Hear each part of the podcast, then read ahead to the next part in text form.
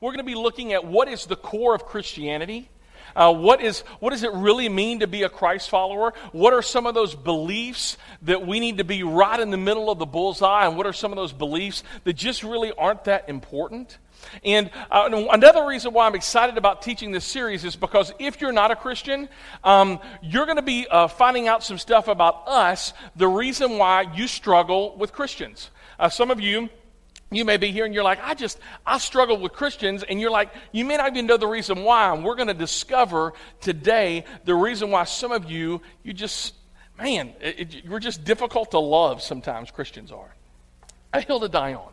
What does it mean, this jargon, this phrase, a hill to die on? Well, a, hill to die on uh, is used to refer to an issue or belief held to be so important that it is worth fighting for at all cost.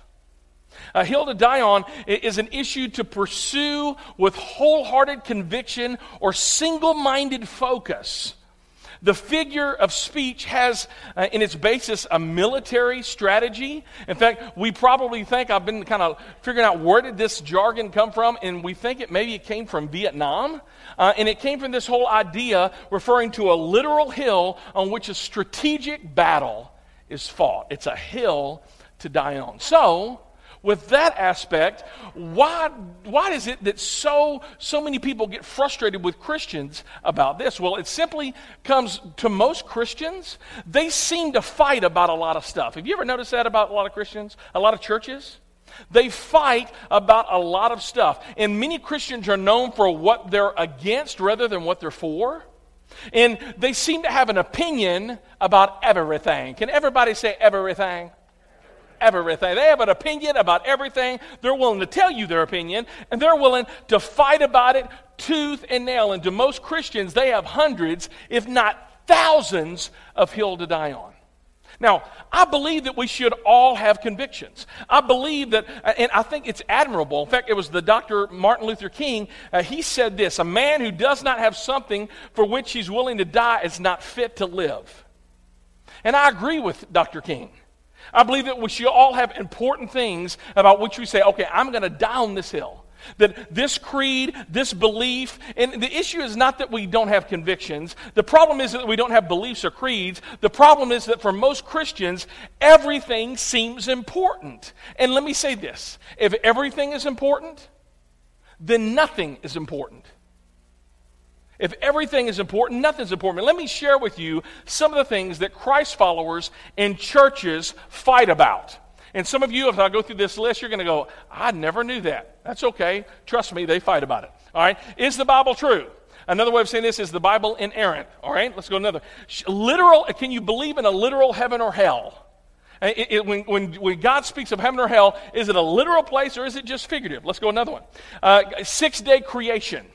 That it's a literal six day. And again, uh, again, I've heard Christians fight about, you know, well, it, it, you got to believe the creation is six day. And well, we're going to talk about that. Is this something that we should fight about? Creation or evolution? Next one. Science versus faith. Here's one the King James Version. If you grew up in church, how many of you grew up in church? How many needs counseling? Okay, cool. Um, here, here's one of the dumb things that many Christians fight about is they will fight about whether or not you can read any translation of the Bible or should you only read the King James Version. Now, the King James Version, that's the one that, and the Lord doth saith, right? It's one of those things that I'm like, I don't quite understand what you're saying. And, pe- and preachers, many times, who say you can only believe the King, you only should read the King James Version, when they start praying, their voice goes lower and they speaketh in the King James language right? And I just, I'm like, anyway, so anyway, move on. Um, the Trinity. I mean, uh, this whole idea of the God in three persons. Uh, this is one of those things, uh, uh, and can you explain it? Uh, you know, is there will there be a test later? Let me show you another one. Um, the when you should be baptized. Should you be baptized as a baby? Should you be baptized after you've come to faith in Jesus Christ? And how should you be baptized? Should it be sprinkled? Or should it be like full immersion? Should it be dunking, right? Um, and, and, I mean, and I'll tell you, I grew up uh, in. Um, in a, in a, Southern Baptist background that unless you were baptized in a Southern Baptist church in full immersion, then you had to be rebaptized again. Is that a hill that we should be dying on? We're going to be talking about that. Here's one the definition of marriage. Right? Is marriage between a, a man and a woman, or can marriage, the biblical definition of marriage, can it be a guy, guy, or girl, girl? Or here's another one uh, homosexuality. Is homosexuality a sin? Um, let's move on. Uh, the LGBT community, is it a choice or are they born that way? That's, that's what people are fighting on more. Alcohol. Can Christians drink alcohol? Um, here, let's go to another one. Can, uh, what about abortion? Is it wrong? Can you have an abortion? Uh, death penalty? No death penalty? You know, what's the right thing? Faith in politics? Oh my gosh. I mean, I, am blaming my Iowa friends for the Iowa caucus right now, but really, I mean, I, I hope y'all voted this past Tuesday. Um, and right now, we got two front runners Trump and Clinton. Dear Jesus? And some of you, oh, don't go, don't go political. I don't like either one of them. Is there a third option? Is there a Whig party? Right? I mean, I don't know. It's just like, daggum, right? But should faith and politics mix? That's a fun one we're probably going to talk about. Calvinism or Arminianism? Now, some of you are like, I don't know what you just said. That's fine. Trust me, Christians will fight about this tooth and nail. Keep on going. Uh, Catholics or Protestants? All right? Keep on going. Contemporary traditional worship. Again, if you grew up in church, this was a, a battle that people fought about. Can we have those loud drums in church? Right? Can we do that? All right? Uh, here's one Holy Spirit and speaking in tongues. Right? Uh, is speaking in tongues proof that you have the Holy Spirit? And, and, and where, where does that play in when it comes to worship? I mean, these are things that people fight about. And one of the things that you're going to do today is when you, your homework, your takeaway, is that you are going to categorize and you're going to figure out what's essential, what's core to the faith, and what's not. And hear me, a lot of these things may be very important, they just not, may not be core. And that's what we're talking about today. And the list goes on and on and on. And again, for some of you are like, Chris, I don't know, I've never heard of some of this stuff. Just believe me, Christians do fight about this stuff. And in fact, it reminds me of this video that I want to show you guys. Watch this.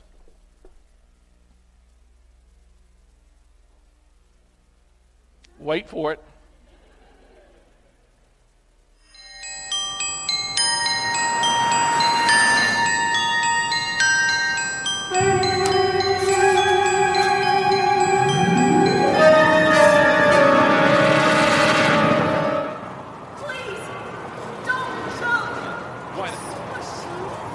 Yeah? Like what? Are you religious or an atheist? Religious. Me too. Are you Christian or Buddhist? Christian. Me too. Are you Catholic or Protestant? Uh, a Protestant. Me too. Are you Episcopalian or Baptist? I'm, I'm Baptist. Hallelujah. Me too. Are you Baptist Church of God or Baptist Church of the Lord? Baptist Church of God. Me too! Are you Original Baptist Church of God or are you Reformed Baptist Church of God? Reformed Baptist Church of God. Me too! Are you Reformed Baptist Church of God Reformation of 1879 or Reformed Baptist Church of God Reformation of 1915? Reformed Baptist Church of God Reformation 1915.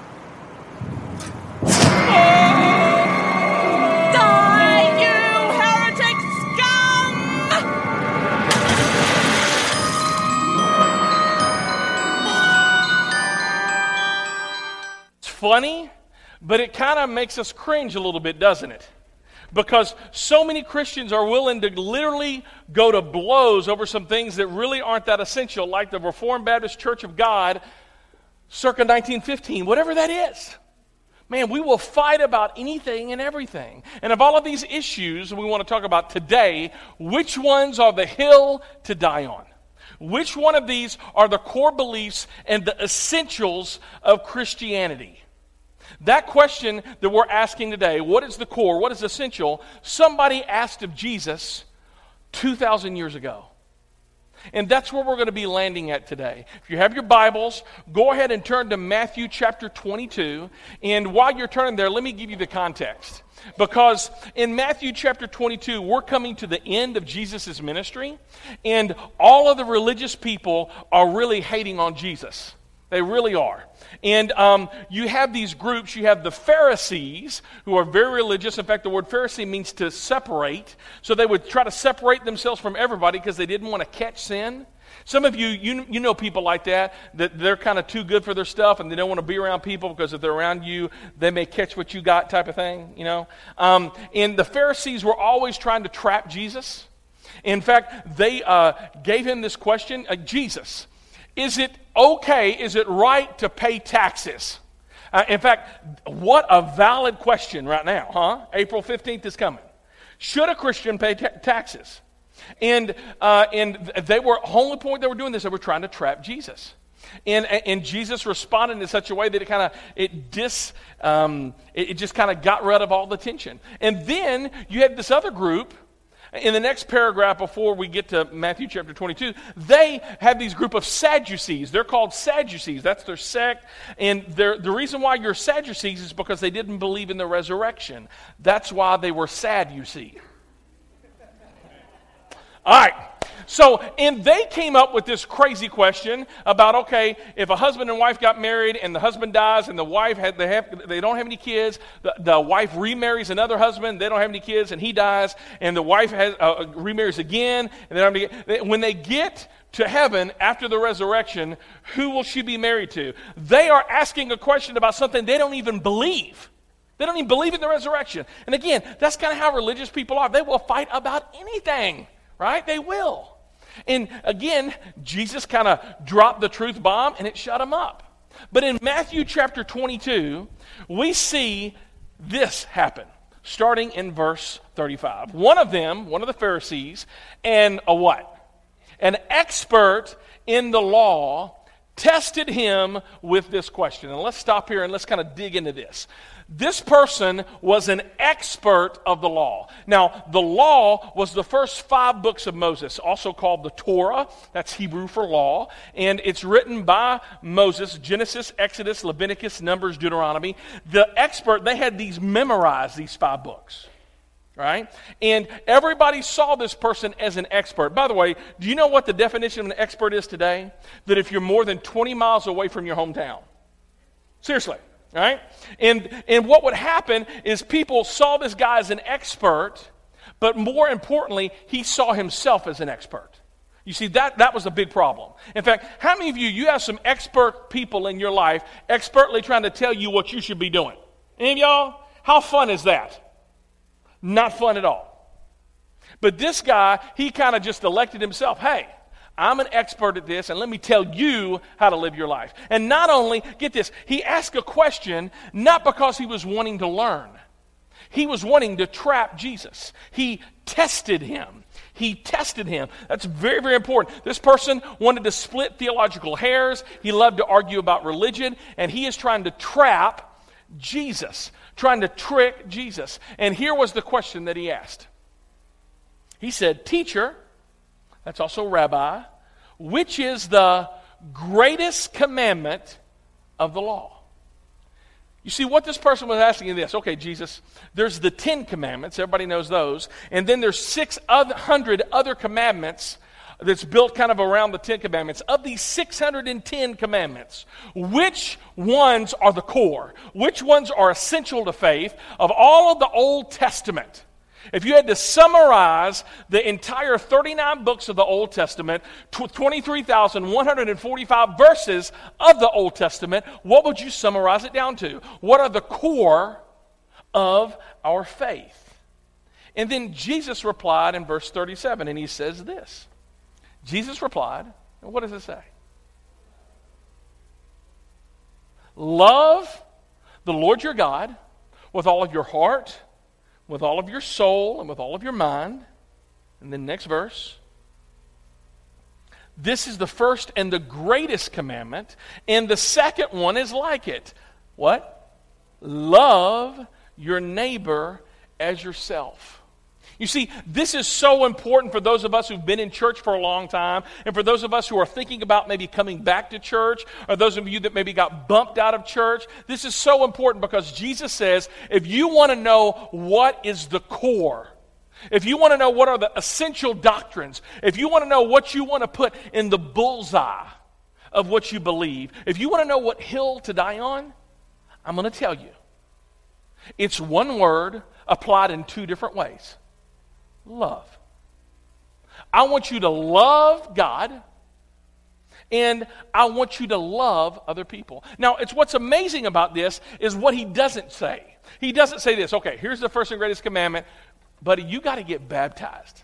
And, and, and, not just sprinkled, but you got to get dunked, right? Now, or you could have said this you've got to explain the Trinity to the concept uh, to a two year old. Or you've got to stop doing this. You've got to stop thinking that. You've got to believe a certain way with this theological beliefs. You've got to say this creed. He doesn't go anywhere like that. He says, he boils down the 39 books, 23,000 verses into love. You're to love God and you're to love other people. I want you to have a loving relationship with God and I want you to have a loving relationship with people around you. That's it.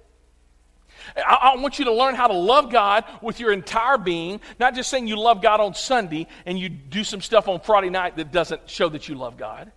I, and I want you to learn how to love other people the people you like, your neighbors, and even the people you don't like. I want you to love your enemies. Jesus said, whatever the core of your beliefs are, the one thing you cannot leave out is love.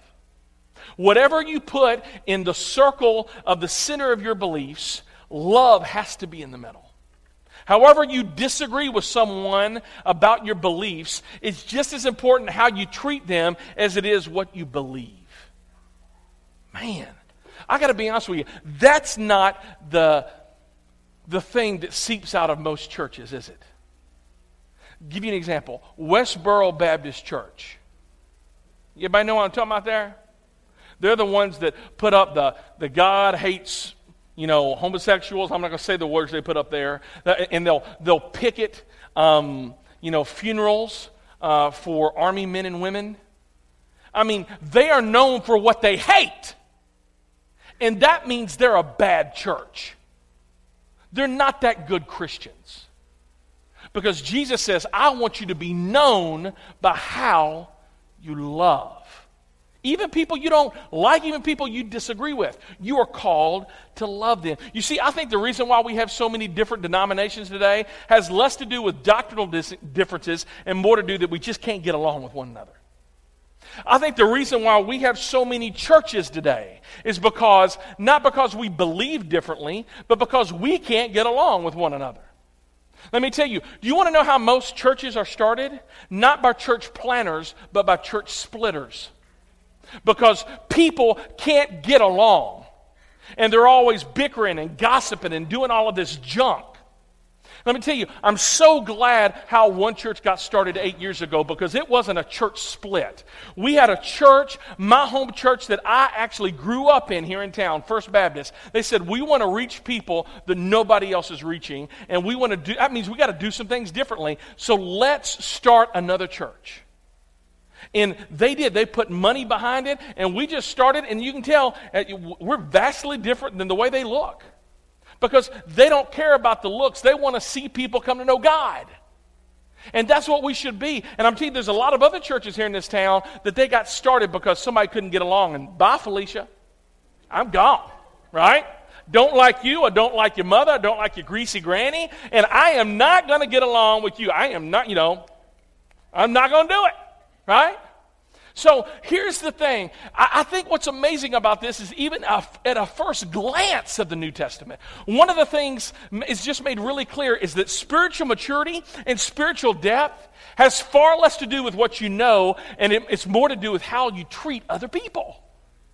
That if you want to, if you want to be a deep Christian, that what's going to determine that is not your theological treatises.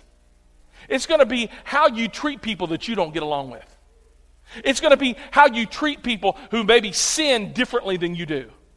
I got a good friend in this church says, you know what? We all uh, sin. Uh, we all sin differently, but we all repent the same. We all change and come back to God the same. You see, we can th- hurl some stones at people who, li- who live a homosexual lifestyle because you may not struggle with that.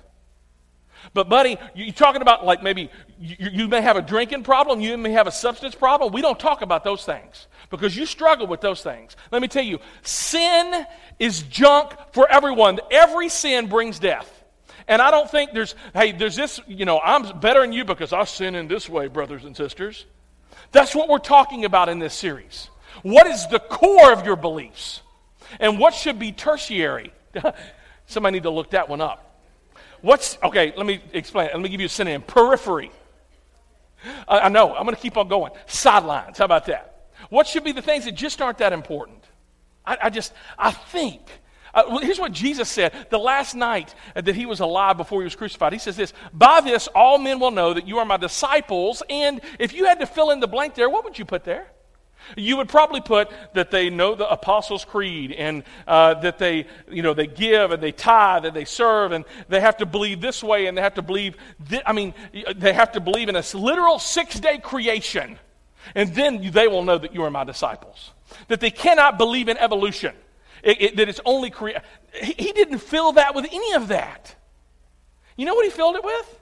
Let's look. By this, all men will know that if you are my disciples, I'm quoting that because it just went so quickly. If you have love for one another. I just, I, I, just, if you're new to church, or maybe you're coming back to church, and maybe you got bumped out of a church, I'm sorry that that happened to you, but you, we just misrepresented Jesus well. We just, we did. We didn't, we didn't represent him well to you. That we should be known as a Christ follower by how we treat other people. We should be known as, for, somebody who is out there and doing, we think, crazy stuff, we should be out there serving them loving them, being Jesus to them. Why? Because that is exactly what Jesus did to you and I. For while we were yet sinners, Christ died for us. That is how he responded when we were at our lowest, and that just should be how we should respond with those who are struggling, because all of us struggle. You see, What's important about this, but especially if you have a church background, the temptation is to cram too much into the core. And this is important, and this is important, and no, this is to be important, and we got to fight about this and this, and I'm going to vote on this way, and you know, I, am and here's the thing: if everything is important, then nothing is important. Nothing is important. When you try to cram too much in, you have a tendency. Here's your tendency: it's going to be to fight about everything and to love people very poorly. Here's our big idea whatever you put at the core of your beliefs, include love. Whatever you put at the core of your beliefs, you and I must include love. This past Thursday, I traveled to South Carolina. There was a, a conference there for one day, and what was so cool, I got to see three or four families who used to go to one church before they moved to South Carolina. Uh, and it was really, really cool. It was like an old homecoming. I was hugging. It was fun. A couple of these uh, couples were in my community group, and it's just like, oh. And um, I, I, I, heard from a guy there uh, who used to pastor a church in Seattle, a church of about 14, 15,000. Um, he launched the church. The church was about 14, 15 years old. And if you went to their website today, you couldn't find it because the church is no more. The reason why this church imploded and blew up had nothing to do about bad doctrine. Had nothing to do about that they had bad beliefs. The reason why this church ceased to exist is because the pastor did not love people well. He used people. In fact, this gentleman this is what he said. He, he, he was there at this conference, and it, it, it was about a, a, year after it all happened. And, and he's like, he's, he's learning from his mistakes. I mean, we all hopefully learn from our mistakes. Here's what he said He said, Good theology results in loving relationships. That's good. Good theology good beliefs, right belief system will result in loving relationships. So if you're not loving other people well, that means your theology is really jacked up. And you got to go back and you got to look at that. Let me say this every atrocity in church history happened when the church confused fringe beliefs with core beliefs. Do you hear what I said? Every atrocity in church history, everything that we kind of like, man, I wish that hadn't happened and when you got into college and this professor threw this in your face and threw this in your face with church history. Every, t- every atrocity in church history happened because they messed up the whole idea of core beliefs and they tried cramming too much into core. Let me give you three examples. First one the church, the Roman Catholic Church, once held the belief, a core belief, that the Bible should only be translated into the Latin language. All right, now you, I'm not just picking on Roman Catholic because in that time there was only one church, right? There wasn't like Baptist, Presbyterian, Methodist. There was just one denomination. It was the Catholic Church, and they had this belief that they didn't they didn't want regular people reading the Bible. They didn't. They, they issued a decree that no Bible would be translated in any other language except Latin. And if anybody was found to have a Bible written maybe in English or in German or some of this, they could be executed on the spot. So the commoners, the farmers, the tradesmen, the families, children would attend a Catholic Mass, and the Mass would be in what language? Latin. And no one understood Latin. How many of y'all understand Latin? Let me see your hands. All right, look at this. Some of you like, uh, sir, I hear you. I see carpe diem. I got it. Me and you. Okay. Some of you, you know the Latin phrase carpe dentum, which is seize the plaque. Um, but that's about it. I don't know any other Latin than that, right? And so, why would the priest not want to teach Latin to the commoners? Well, the reason why is because they gave the priests ultimate power. They could teach the parts of the Bible they wanted to teach, and they could even throw in some things that wasn't even in there. And for about a thousand years, the Bible remained well known only to a few people the clergy, the priest, and some, uh, some few well educated scholars. But the church was uncomfortable with the Bible being in the hands of everyone, to be accessible to everyone. The priests used this forced ignorance, and between the years of 400 AD to 1400 AD, they deceived the masses and they threw in all kinds of weird stuff weird stuff that you could pay to get people out of hell. That you could, you only had to go to a priest to be able to get your sins confessed. I mean, some of the things that if I said today, you would think I would be, was picking on your denomination, I wouldn't be. Because many of these things are not in the Bible. And between the year 480 to 1400 this is, this is called the Dark Ages. Look it up in your history books. The reason why it's called the Dark Ages is because nobody knew God's Word. So, what changed it? I'll tell you. A couple of very courageous men. First, John John Wycliffe lived in the 14th century, and he was the very first guy to translate the Bible into the English language. And when he did so, all of a sudden, all of these people who couldn't read the scripture because they didn't know Latin, they could actually read it now. And the church labeled this guy a heretic and was, and was so disgusted about this guy that 44 years after he died, the Pope ordered that Wycliffe's bones to be dug up, burned, and to be spread along the river. I mean, this Pope had some anger issues.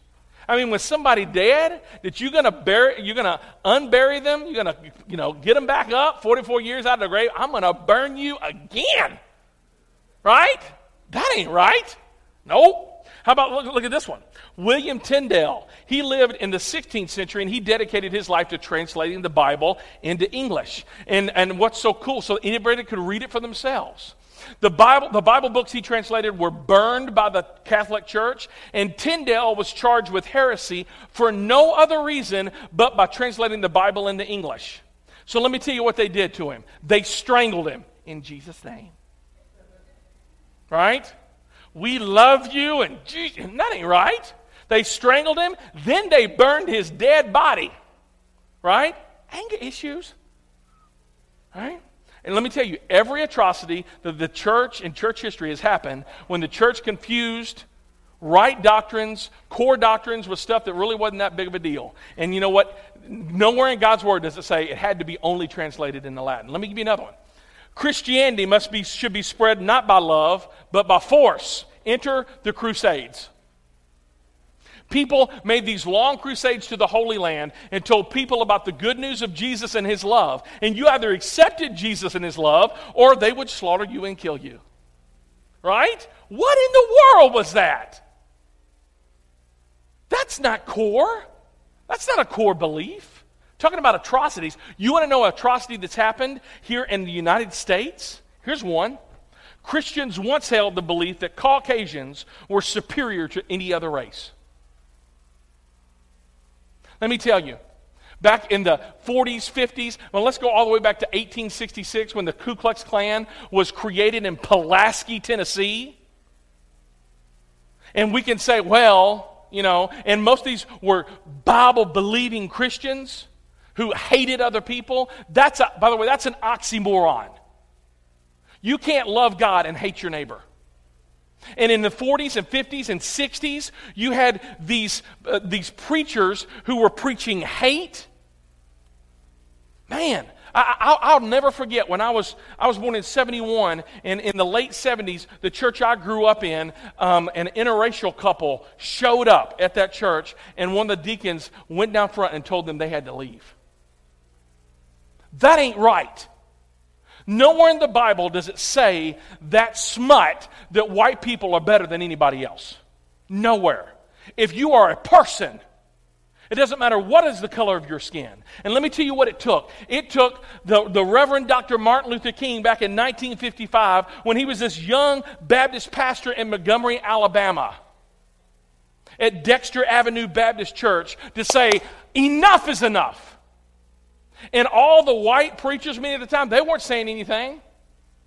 But it took this one courageous pastor. And let me tell you some of the quotes that Dr. King said. He said this. He said this that love is the only force capable of transforming an enemy into a friend. Darkness cannot drive out darkness, only light can do that. Hate cannot drive out hate, only love can do that. He's getting back to the essentials of what Jesus said that whatever you put in the center of your beliefs, you got to include love. And I tell you, I, I, remember that day back in my church growing up, and, and, and I really, it was, it was really then that I, I was like, man, I wish I could one day start a church in the South where everybody was welcome. You know, when the most segregated hour in America is still 11 o'clock on Sunday morning and that ain't right. If some of you, you don't get along with other people of the same race, you better, because if you know Jesus Christ is your Savior, you're going to go to heaven and you're going to see many of those there, and eternity is going to be a really long time for you to dislike somebody. Seriously. Some of you, you grew up in another denomination and you can't understand this. You can't stand this denomination. Let me tell you, if they hold Jesus Christ as their Savior, you will spend eternity with them. Better get to know, love them now, right? You practice. Eternity, a long time, right? So here's what I'm going to say as I close. I want to throw this question up here because this really does whittle down what is the core beliefs. And you should have gotten this handout when you came in. All right. If you want to go ahead and, and take this out, all right, because on this there is a, a core Eh, number one, and then there's periphery. And I'm going to just read off some of these things. There is one God who exists in three persons. The church must observe uh, baptism and communion. All humans are separated from God. Baptism must be done by full. Uh, and I want you to take this and I want you to rate it one through five. One, it's core. Five, eh, it may be important, but go back to that question if you would. Here's the question I want you to ask of all of these. That slide before says this What is essential to believe in order to come to faith in Jesus? That's what I want you to ask of all of these things. What is essential to believe in order to, become, in order to come to faith in Jesus? Now, keep that up. I'm going to read some of these. The Holy Spirit gives all spiritual gifts today that are described in the New Testament. Do you need to believe that in order for you to be saved? Um, there is, you got to believe that there's a literal heaven or hell.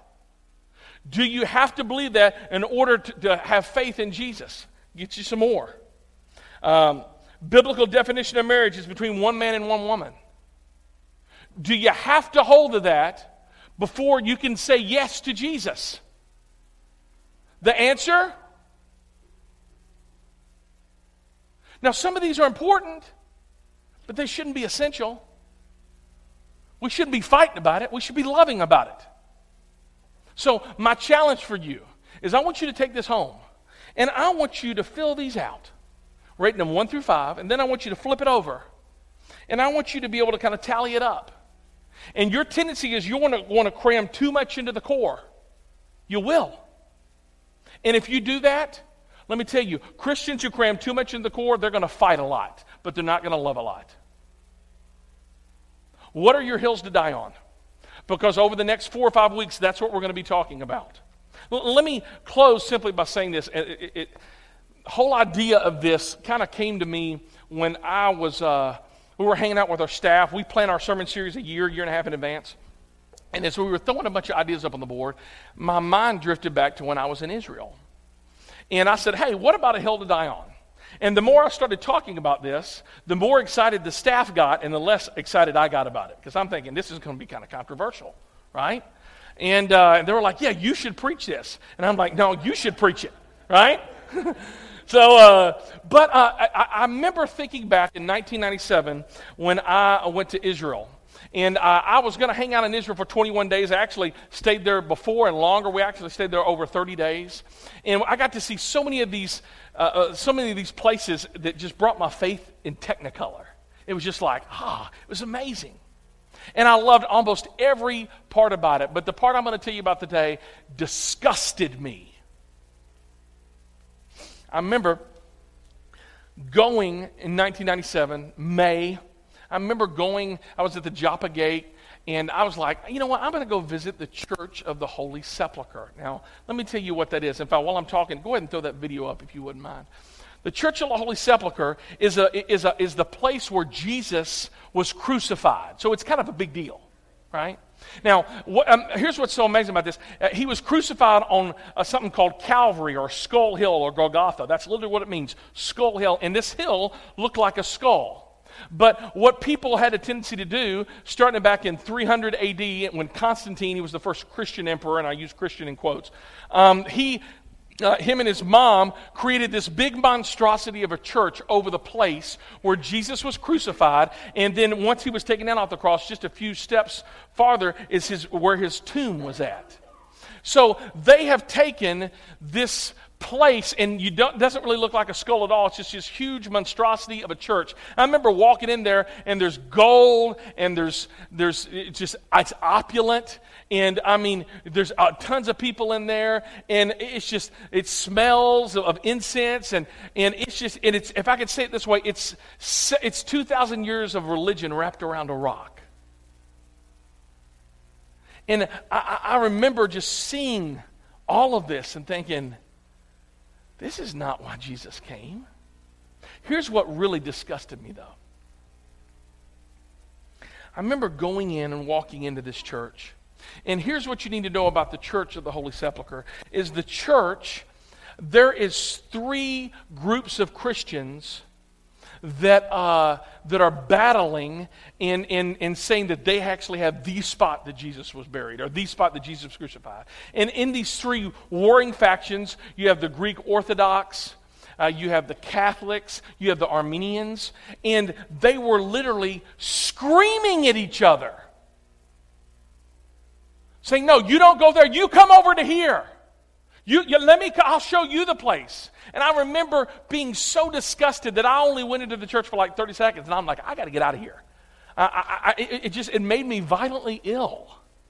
In fact, I want to show you a clip of what some of these church priests do in the place where Jesus laid down his life because he loved us. Let me show you how much love they have for one another. Watch this. This was the point where the concept of love thy neighbour went straight out of the window at Jerusalem's Church of the Holy Sepulchre. Violence between the Armenian and Greek Orthodox groups flared in a row over control of the historic building. First, rival worshippers began hurling punches. Then clergy on both sides waded in with a flurry of right hooks and some hefty kicks to the fellow Christians they now appeared to regard as fair game. The fighting went on for about 10 minutes despite the efforts of Israeli police to break up the warring factions.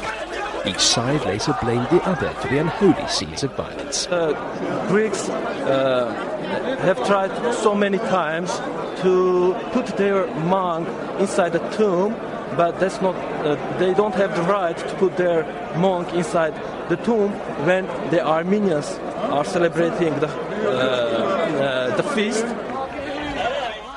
at least two clergymen were arrested for their involvement in the fighting. Many others are nursing sore heads and other body parts. So far, nobody's claimed to have God on their side. Paul Chapman, Reuters.